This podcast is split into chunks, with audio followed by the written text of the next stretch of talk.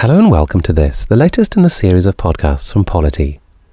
My name is George Miller, and I'm delighted to say my guest on this program is Carol Gilligan, who's university professor at New York University.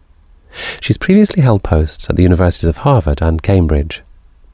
In 1982, Carol Gilligan published a landmark book that changed the way we think about women and men and the relations between them.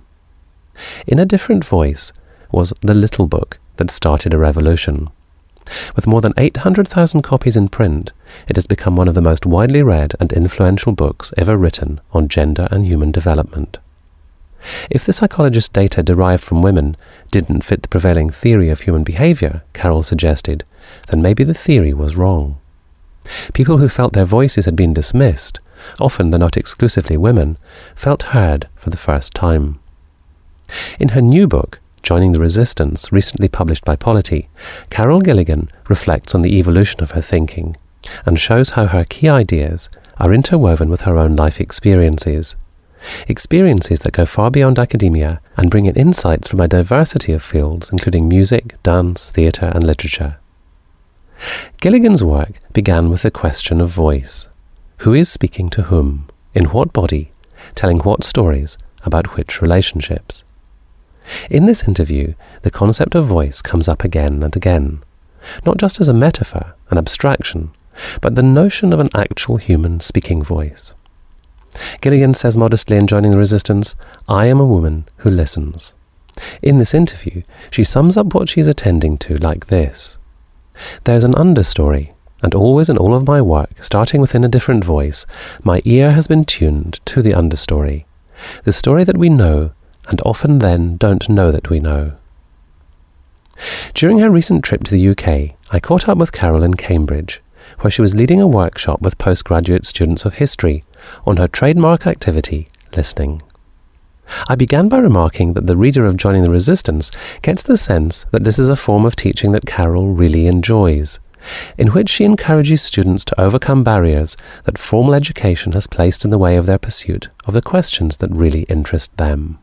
That's exactly it. And when they ask what I describe as a real question, meaning a question that's real for them, something they want to know and don't know. And, you know, they go out into the world with their real question, they come alive. I mean, it's just wonderful to be around, but it's also unsettling for mm. them because they're not used to doing that. Mm. Now, I know I have to be I have to be careful in, in using psychological or psychoanalytical terminology too sloppily uh, with you, but I mean, it seemed to me that it was quite a cathartic experience, at least in in sort of in common everyday use of the word. That that when they, you know, you talk about um, classes of graduate students weeping at this sort of moment of, of breakthrough mm-hmm. and occasions. Mm-hmm. Uh, yeah, and you know what? Weeping because their curiosity had been freed. I mean, really, really extraordinary to be present at. Very moving. You know, I, I don't think I, sure, you could use the word cathartic, but I found myself using the word dissociation, which again is another psychological word meaning simply uh, you know, to have your consciousness split so that part of your experience it's there, but it's outside your awareness. And I thought the tears were their relief in connecting with parts of themselves. And I remember one student said, I don't quote her in my book, but she said, I don't know what my real question is, but I know it's there. And I thought, what a beautiful description of dissociation, that it was there. So, but her access to that part of herself, meaning her curiosity, was blocked and in the class, the class encouraged her to, well, really first just to notice that block and then to become curious about the block and then to find her way through it, which you can't do by just trying to kind of batter your way through. You have to you have to work associatively. Now, you know, artists know that. I mean, novelists know that, poets know that. Anyone who works in creative work knows that to go beyond the known world, you know, to sort of sail off the edge, you have to work associatively and you have to go through a moment of fear. And the students don't usually think that that's what they would do in a class, an academic class. But, you know, I mean, if you are in the if you're doing research or any work and you are blocked from access to your own curiosity, all you can do is repeat other people's work. So this was a gateway to original work, and they were tears of relief. They were, I, I would say, really tears of joy. And, you know, I had established in my class, which, you know, meets it from 11 to 1 in the morning. And it's actually, even though it's a psychology class, it's held in the law school. So it's not in some value like incredibly special place or anything like that. I, I had, when one student one morning just started to speak about her experience of actually being encouraged to ask her own questions and started to weep. And I turned to the students and said, I have no problem with, with tears. Do you? you know, everybody looked at me as though I thought it's a human experience. You know, here we are. So they said, no, I guess we don't. So my class had created a culture of its own. I mean, you touched on something, a, a broader point there, which I took from your book, which was that creative artists, novelists, playwrights, performers have been exploring, have been in touch with ideas and feelings which psychology as a discipline took a very long time to come round to. You know, it's it's uh, that's Freud observed that, and many people have said that if you go back, you, I mean, you can go back and back and back. And you go back to the Greeks, at least. I was going to say, you go back to the Greeks and you think, whoa, you know, what extraordinary observers they were of the human emotional world. Well, of course, it's all around them. It's all been all around for a long time. And I don't think anyone has really asked how come. You know, except to think, well, artists are they're a little bit like shamans or something like that. And I think, no, no, no, no. Artists work associatively. You know, and if you work associatively, what does it mean? You simply follow the trail of your own associations you know, and I could say ocean, and it could have one meaning for you and go down a completely different trail of associations, even if we both say stormy or blue or fish or I mean whatever, then what comes next? What comes next? What comes next? And there's there's a psychological logic to it, but it leads you into a place that probably nobody's gone before. And the human emotional world, our, our psyche works associatively. So you have artists work associatively. And instead of repeating what are the cultural truisms about human psychology, which are this or this, they follow the they follow the footprints of the psyche. And then psychology comes along and somebody says, Well, is it a science? you know, that's sort of, and everybody says, wants to say, oh, yes, oh, yes, it's very scientific, meaning objective and not subjective and everything else. And science to a lot of people means maths. So it has to be binary logic and everything else. Well, our emotions don't work by binary logic. I mean, it's not either you're happy or you're sad. I mean, you can be happy and sad. So you put it in that framework and it really constrains your ability to capture the psychological world. So you very laboriously do something and then you prove it and you do statistics and it's significant. And then you pick up a novel. you know, I mean, it doesn't even matter who you pick up. Shakespeare, but you could pick up Toni Morrison or you could pick up Charlotte Bronte or Virginia Woolf. You think, how come they knew that? I loved your description of your um, your frustration when you were a graduate student studying clinical psychology, and you say during the day you had to read these really dry case studies which were statistical and and would be objective, and you were you know yearning to read Ibsen and Chekhov because yeah. they were they were telling you things, I guess, which which the case studies weren't. That's exactly it.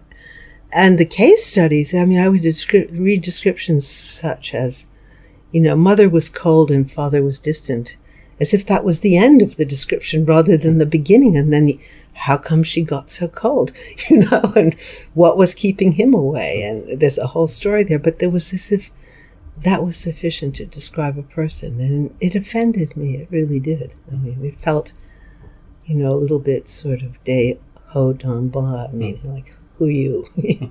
so. so, I mean, it would be fair to say that that, that sort of artistic, creative side of you has has been a significant nourishment to your to your whole career, wouldn't it? Uh, you know, it certainly would be fair to say, and, and, I think what's sort of funny to say is I was the last person who saw it. you know, I mean, when I wrote a novel in 2008, and that was a surprise to me and, and really a delight to me because I um, had always read novels and taught novels. And I think I was the person who was most surprised. And other people said, but you write like a, you know, like a novelist. Maybe that's true. I wanted Carol to ask you to take me all the way back and tell me a little bit about the milieu in which you, you grew up as a, a small child, because you write in this book about an experience you had when you were two and a half, which mm. is clearly a, a, sort of foundational one. But just tell me, before you talk about that, the kind of milieu you were born into.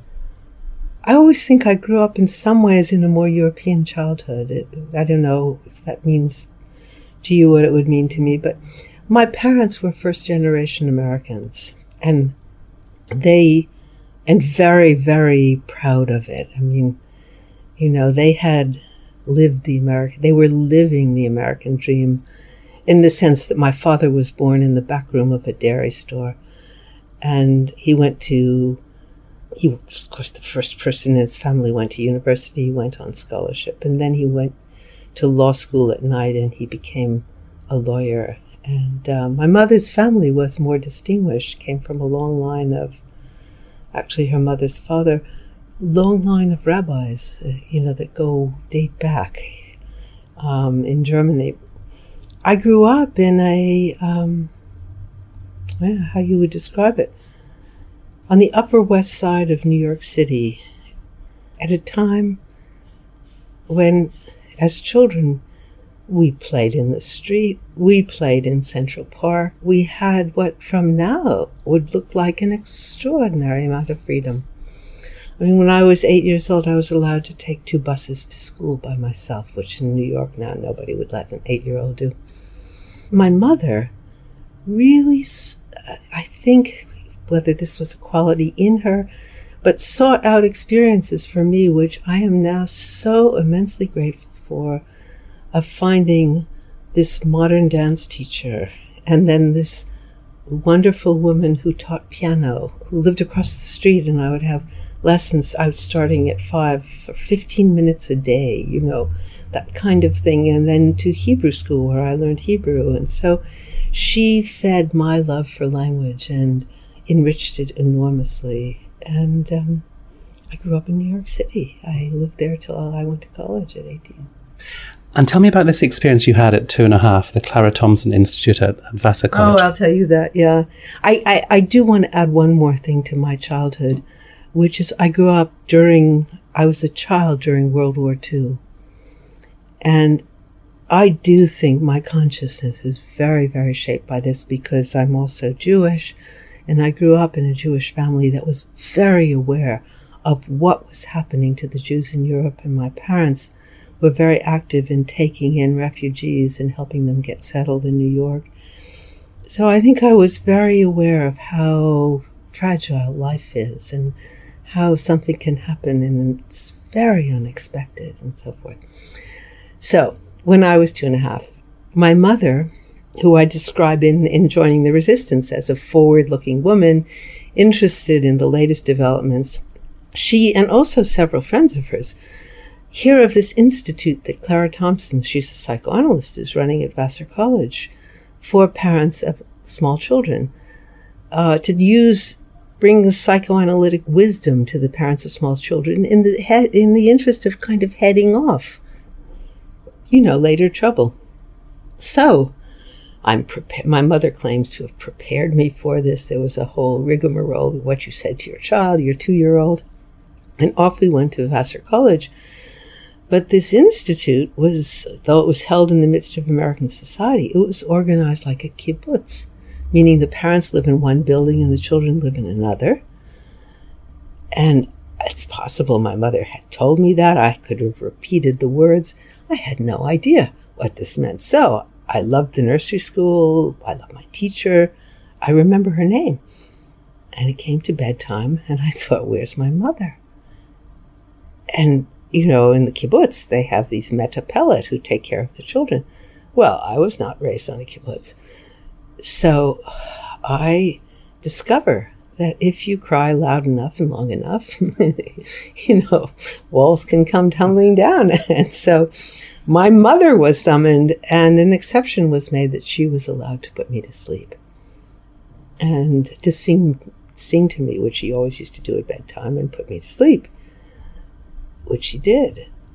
And I thought back when I found myself writing about voice and resistance, and I began to reflect on that, I thought, whoa, I had learned at two and a half that if you have a voice and you use your voice and you're adamant in your resistance to what doesn't make any sense, things can change.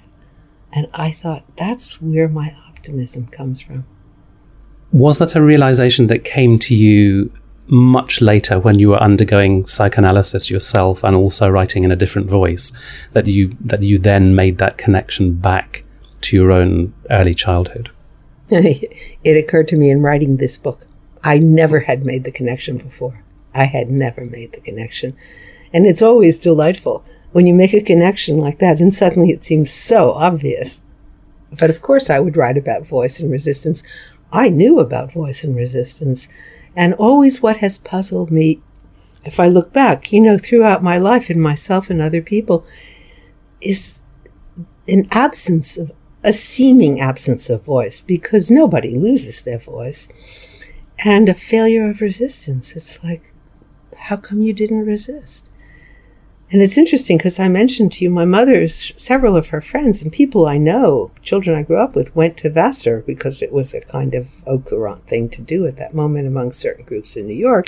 And, you know, nobody else resisted.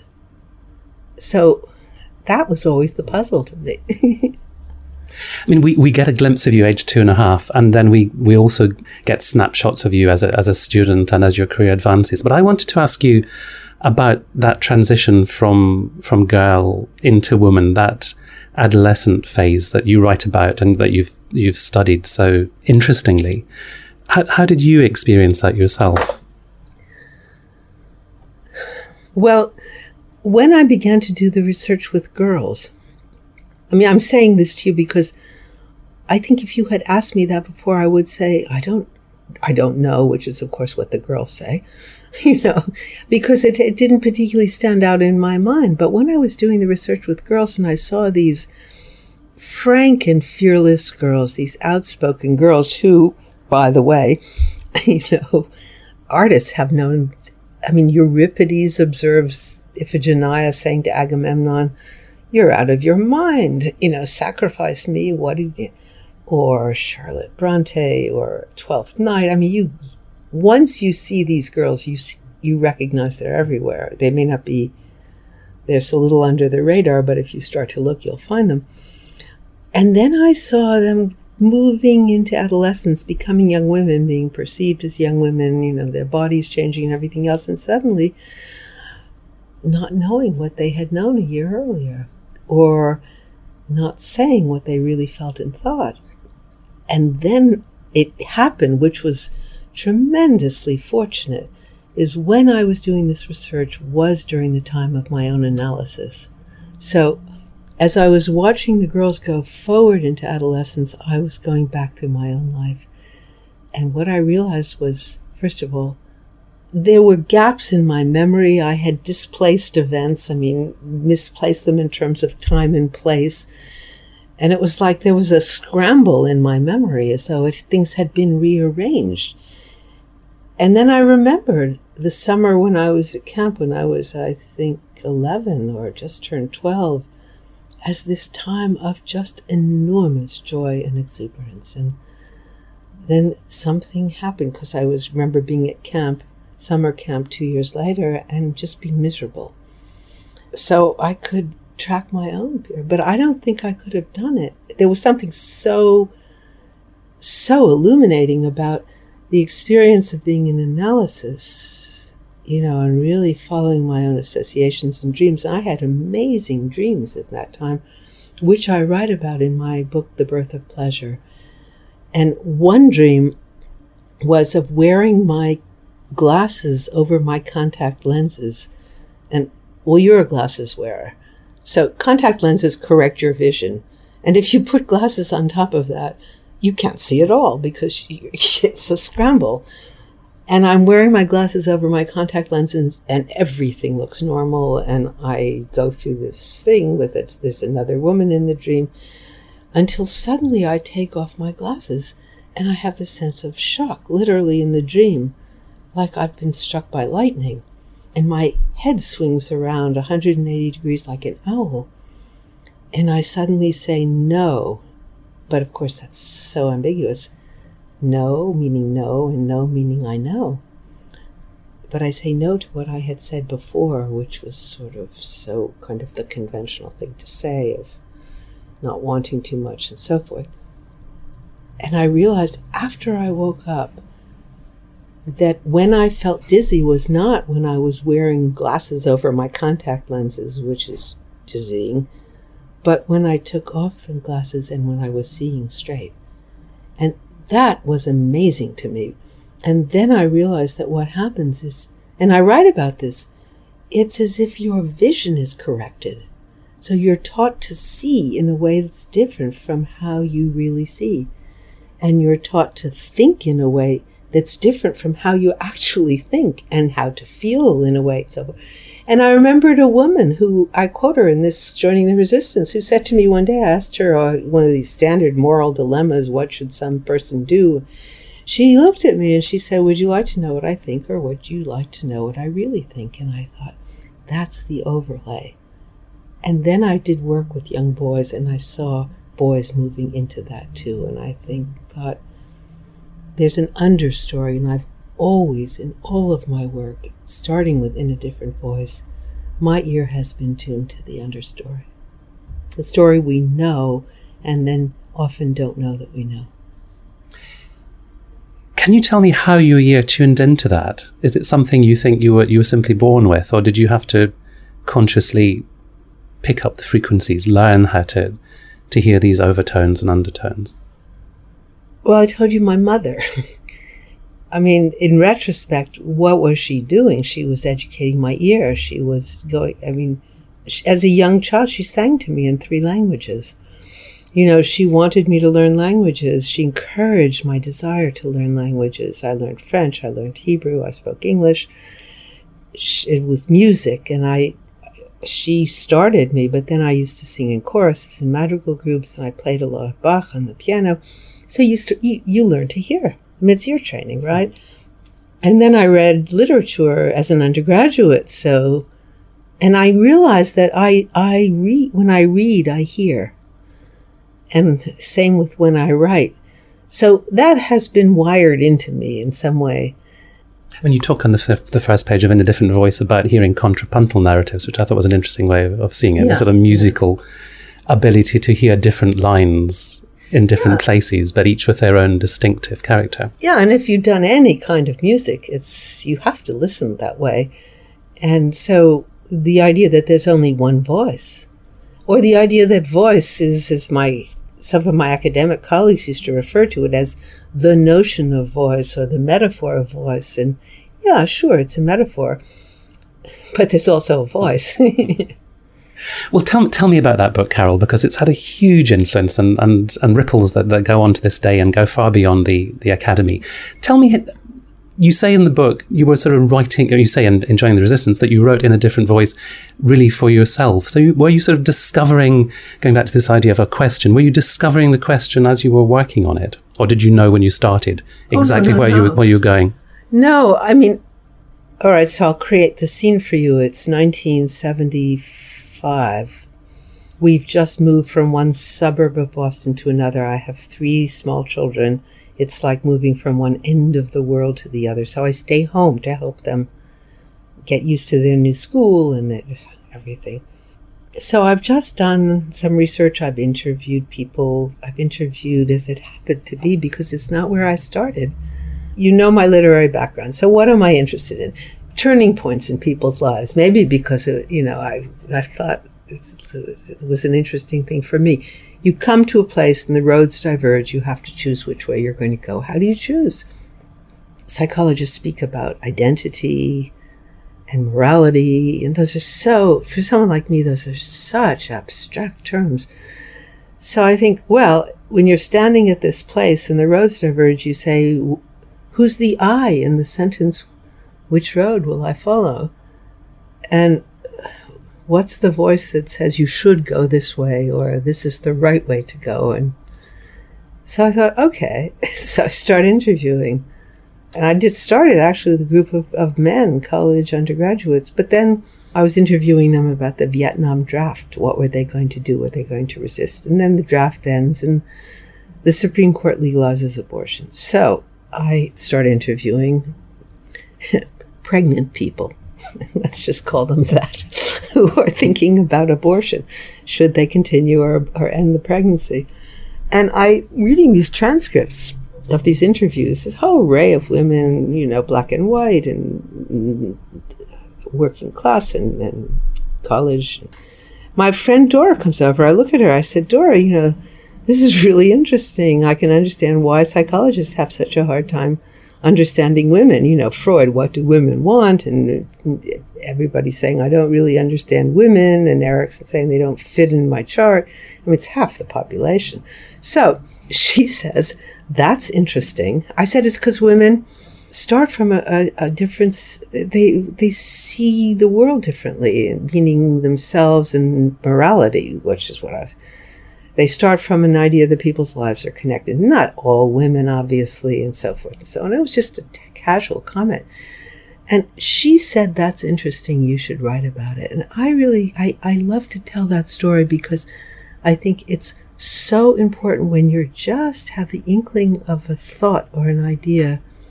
If somebody says to you, that's interesting, it means go further. Whereas if somebody says, that doesn't make any sense. Do you know what I'm saying? So it's so important how you spell. So I'm sitting there, I'm home that year, and I sit down, I put a piece of paper in my typewriter, and I write in a different voice. I mean, this is a, it's it's it's a different voice. It starts from a different set of assumptions about the human world. And I would also say at that point, I've gotten to a point where I'm a little bit fed up with what to me is the way in which people are talking about a lot of these issues of morality and so forth. And it wasn't what I thought or how I saw things. I remember I write this in my book. Women students in my classes at that time would ask a question and I would say to them, that's a great question, but it's not what we're talking about here. I wouldn't even hear that as a crazy statement. And then I started to ask myself, who is this we and what are we talking about? So that's what I was writing into. I thought, and I had this voice in my head that said, you know, if you want to know what I think, and I was home alone and the house was quiet. So I basically wrote what I thought. And it didn't occur to me that it would be interesting to other people. It was really a book I wrote for myself. So you know, Harvard Press publishes 3,000 copies, and I thought my mother would have to read it. you know, my co- colleagues who worked on the same floor. And it was a revelation. And I, I, my first inkling of that, and I write this in, again in the book, is when the manuscript is set out to be retyped because it's before computers. So I go to pick it up, and the typist is a working class, lives in a working class neighborhood and I go to pick up the manuscript from her. She's a young woman. And she says, Just a minute. I gave it to my cousin to read, and I'll get it back from her. And I thought, you gave it to your cousin to read. you know, yeah. that's probably quite unusual for books from you know university presses, isn't it? Yeah, right. And I remember sitting on the porch and sort of like, oh, you know, people who are whose lives are very different from mine, are relating to this book. And then I tell the story about how several months later, the, the sales rep from Harvard Press takes me to lunch. And, you know, sort of, we're waiting for coffee. And he looks at me and I realize this is, he says to me, Why is this book selling? It's like he doesn't have a clue. Why is this book selling? And I thought about the typist and her cousin who lived upstairs. So that was amazing to me because I always thought, for reasons I think that my work explains. I always thought my voice was different, meaning wrong, not the right way to see things, not the way you should see things. For them, I remember in school, I used to sit in the back and I wouldn't say a word. And it didn't occur to me that anybody particularly wanted to know what I thought, except maybe my friends. I was always sort of part of a what you'd call an underground group of friends, you know, of like, well, what this is what we think of what's going on, or my family. so when I wrote that and got that response, it was unsettling for me personally. It was not what I expected. That's the end of this first part of my two part interview with Carol Gilligan. I do hope you'll want to listen to the conclusion in which we talk about how the Academy reacted to In a Different Voice, explore her definition of feminism, and discuss her feelings about the future. Meanwhile, you can find full details about joining the resistance on the Polity website at politybooks.com. For now, thank you very much for listening, and goodbye.